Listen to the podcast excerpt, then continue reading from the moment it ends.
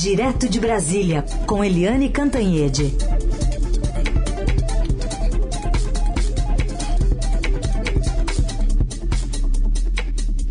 Oi, Eliane, bom dia. Bom dia, Heisen, Carolina, ouvintes. Bom dia, Eliane. Bom, vamos começar então falando dessa entrevista, as, as iscas que foram jogadas, né? O presidente é, o ex-presidente Lula, por exemplo, citou espontaneamente, antes de ser questionado, por exemplo, sobre a sua aliança com o ex-governador de São Paulo, Geraldo Alckmin, e falou em credibilidade, previsibilidade e estabilidade. Exatamente. A gente vai ter um áudiozinho do presidente? Dessa fala, não. A gente vai ter o um áudiozinho em que ele vai comentar a corrupção. Ah, tá ótimo, tá ótimo. Vamos lá. É, o ex-presidente Lula foi muito bem. Ah, isso é tão reconhecido que as redes bolsonaristas, os ministros eh, bolsonaristas, está todo mundo ali eh, tentando inverter a realidade e acusando os apresentadores, né, o Bonner e a Renata Vasconcelos, de terem sido condescendentes, de ter acusado Lula disso e daquilo.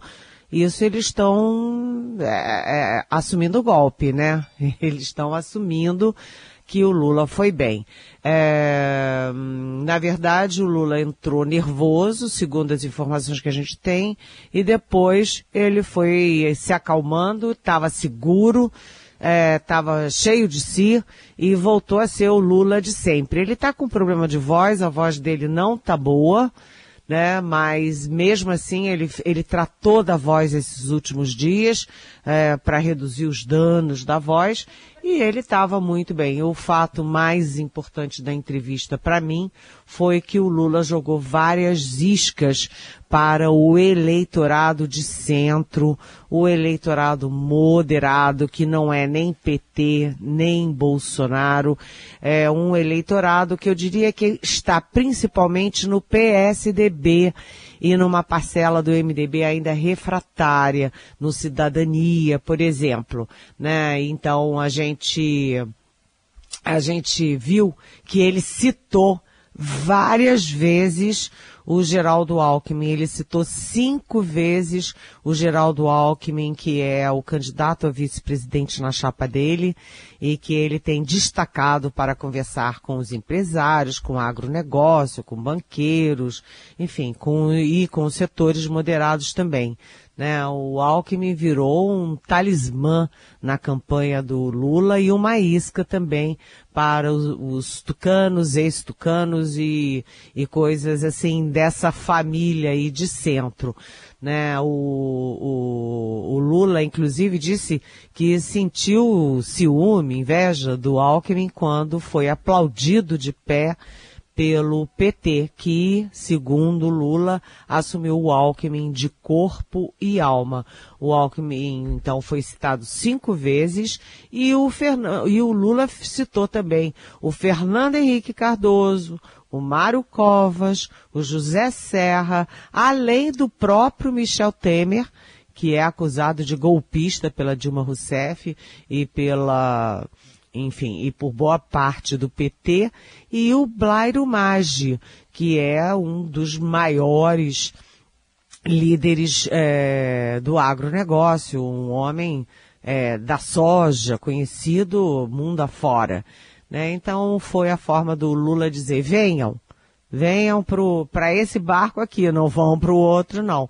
Negativamente, o Lula citou o Eduardo Cunha, do MDB, que, enfim, já está ali ligado, assumindo é, o, o, bolsonarismo junto com Roberto Jefferson e hum, citou também o Aécio Neves e chamou o presidente Jair Bolsonaro de bobo da corte, que segundo ele, Lula, uh, não governa, não sabe nada nem do orçamento, é, e quem quer, quem quer negociar alguma coisa do governo tem que ir no Arthur Lira, presidente da Câmara. Aliás, o, o Lula uh, foi cauteloso a, ao falar do centrão é aquela história, né? Hoje é a campanha, amanhã tem governo, vai que ele precise do Centrão. Pegou leve. É, enfim, o Lula estava estratégico. Ele foi para lá sabendo qual era o objetivo de falar no maior uh, no maior palanque, no maior comício do país. Um comício eletrônico que atinge 40 milhões de pessoas, né? E isso depois reflete muito nos debates, uh, na, no nervosismo da internet, reflete nos, na rádio, nas, em todas as televisões, eh, e também eh, nos jornais, manchete de todos os jornais. Lula foi bem, a verdade é essa.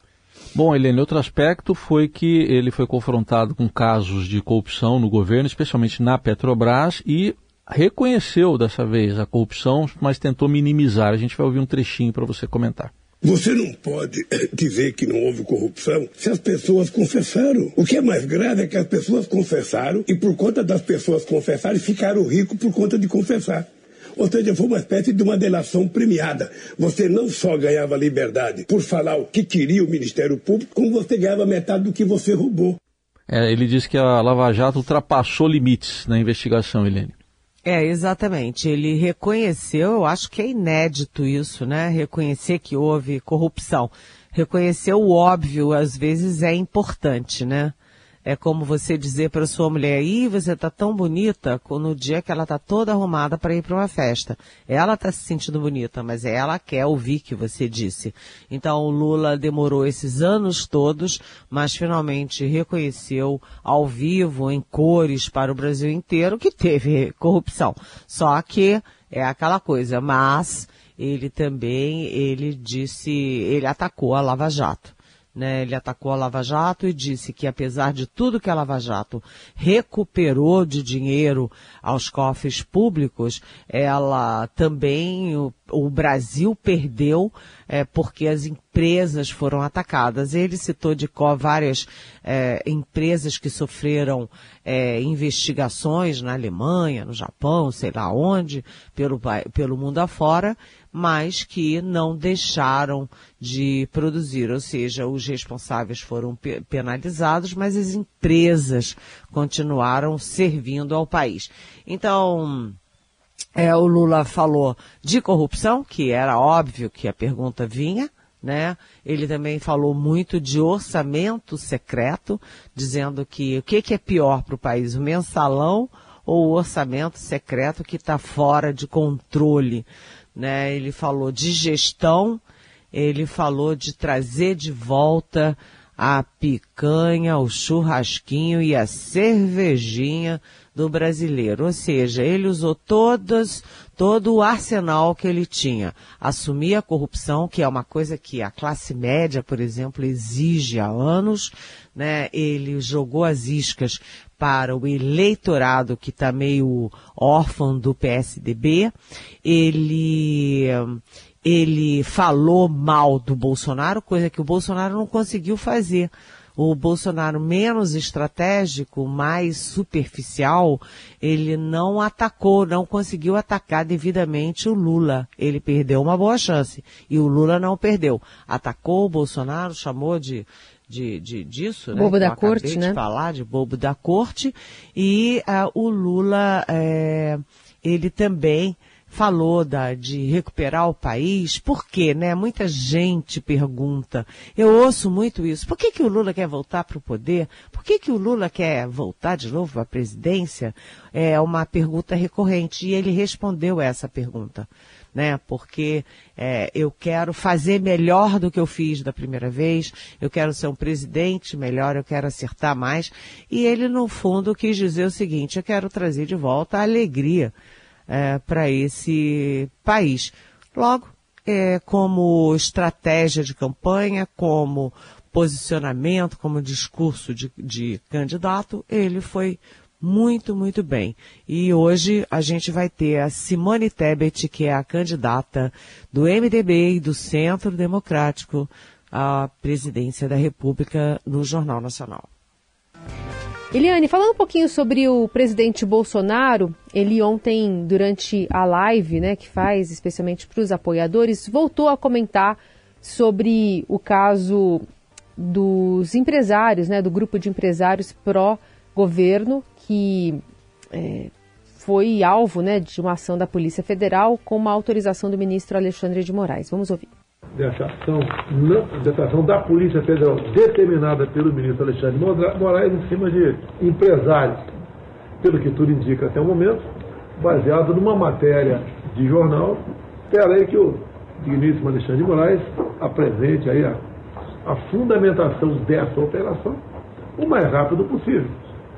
Porque agora nós estamos vendo que a escalada contra a liberdade, aquilo que eu sempre tenho falado, é, tem se avolumado em cima destes empresários. Eliane, e está, de alguma forma, reverberando isso dentro da Fiesp, né? Alguns empresários também se manifestando, e até no meio jurídico, não há um consenso né, de que essa operação teve é, esse estofo todo jurídico. Pois é, é, o novo presidente do TSE, o ministro do Supremo Alexandre de Moraes, pode ter dado um tiro no pé. Porque, primeiro, a trégua entre ele e Bolsonaro, né, entre TSE e Bolsonaro, durou pouquinho durou é, uma semaninha, na verdade, porque ontem os dois se encontraram na posse da ministra Maria Tereza na presidência do STJ, o Superior Tribunal de Justiça, como eu falei aqui ontem de manhã. Os dois se encontraram, não se falaram, não se cumprimentaram, Alexandre de Moraes e Bolsonaro. E o Bolsonaro, que não tem mais falado de urna eletrônica, vocês não veem mais o Bolsonaro atacando urna eletrônica, certamente porque as pesquisas mostram que estava sendo contra ele e não a favor dele, né? O presidente agora trocou de munição. Ele trocou a pistola contra as urnas eletrônicas e pegou um fuzil é, que é contra a operação de busca e apreensão contra os empresários bolsonaristas que trocavam é, mensagens é, pela internet defendendo golpe de Estado, ditadura, essas coisas completamente fora de lugar, completamente nonsense. Uma gente horrorosa, né? Gente muito rica, com empresas muito grandes, com milhares de funcionários falando esse tipo de asneira. É até, sabe? É, é fora de lugar. Mas, é, como a Carolina disse, não há um consenso sobre a busca e apreensão, principalmente se confirmado que o Alexandre de Moraes tomou uma medida tão dura, é, com base na, num pedido da Polícia Federal, sim, mas também só com base em notícia de jornal. Então, o mundo jurídico está muito dividido, muita gente com o pé atrás. E o que que o Alexandre de Moraes conseguiu com isso? Uniu os discursos do Bolsonaro, do, uh, da área militar, das Forças Armadas, uh, e da Procuradoria-Geral da República, junto com é, Fiesp, meios empresariais, parte da imprensa e parte do mundo jurídico. É, talvez tenha sido um excesso do Alexandre de Moraes e isso agora entra é, nesse ambiente polarizado, nesse ambiente tensionado e entra também na campanha do presidente Jair Bolsonaro. Uhum. Se a gente pegar o que o Bolsonaro fala, o que o vice dele, o general Walter Braga Neto fala e o que o candidato dele ao governo de São Paulo, Tarcísio Gomes de Freitas, fala, é tudo exatamente na mesma direção. E neste caso, é, com o apoio de gente que não é tradicionalmente bolsonarista. Bom, Helene, o último assunto nosso é que começou o horário eleitoral obrigatório, no rádio já começou, já tivemos aqui às sete da manhã, na TV logo mais também. E para presidente é só amanhã, e o curioso é que o primeiro a aparecer será Roberto Jefferson em cadeia nacional direto da prisão domiciliar. Pois é, é essa, esse ano tem uma peculiaridade, né? Porque ah, os programas de essa propaganda eleitoral pelo rádio, pela televisão, ele tem, eles têm aquele programa grande que vai ao ar na televisão e tem também as inserções. E as inserções é, são, têm sido é, muito mais, é, os espaços, os tempos têm sido mais favoráveis ao ex-presidente Lula do que ao presidente Bolsonaro, porque o Lula fez uma coligação grande com vários partidos e uh, sempre esses programas e essas inserções tiveram um papel importantíssimo nas eleições, porque pegam milhões de pessoas que não estão na internet, que não interagem é, pelo Facebook, pelo Twitter, é, nem mesmo pelo WhatsApp, e que, enfim, é, decide um voto mesmo é pela televisão, pelo rádio. Então, sempre foram muito poderosos, exceto em uh, é, 2018, quando as redes sociais tiveram um papel fortíssimo e foram muito bem usadas e eu diria manipuladas pelo Jair Bolsonaro. O Bolsonaro tinha um tempinho pequeno de televisão, né? O Geraldo Alckmin do PSDB fez um acordo com o Centrão, uma aliança com o Centrão, tinha mais de cinco minutos, né? É, é, tinha um latifúndio, como a gente falava na época, e o Geraldo Alckmin ficou com menos de 5% dos votos, e o Bolsonaro foi para o segundo turno e ganhou. Mas aquilo foi muito específico, Primeiro, pela capacidade do Bolsonaro de usar as redes, né, do pessoal dele. Hoje, todos as, todas as campanhas aprenderam muito, quer dizer, ele não está é, sozinho nessa raia.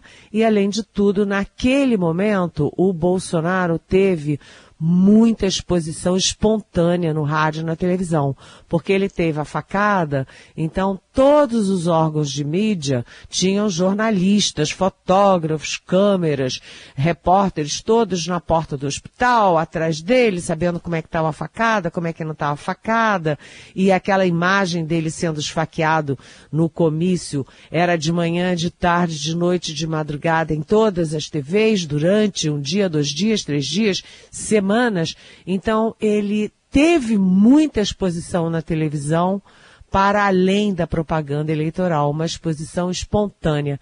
Esse ano começa, tem uma exposição importantíssima, começa hoje pelo, pelas campanhas estaduais, regionais, e amanhã vem aí a eleição presidencial. E aí o Heisen disse tudo, né? Começa com o Roberto Jefferson, um sujeito que está é, preso domiciliar e que já fez de poucas e boas várias vezes, foi preso no mensalão, estava envolvido no petrolão, agora está preso por atentado à democracia, enfim, é, começa mal.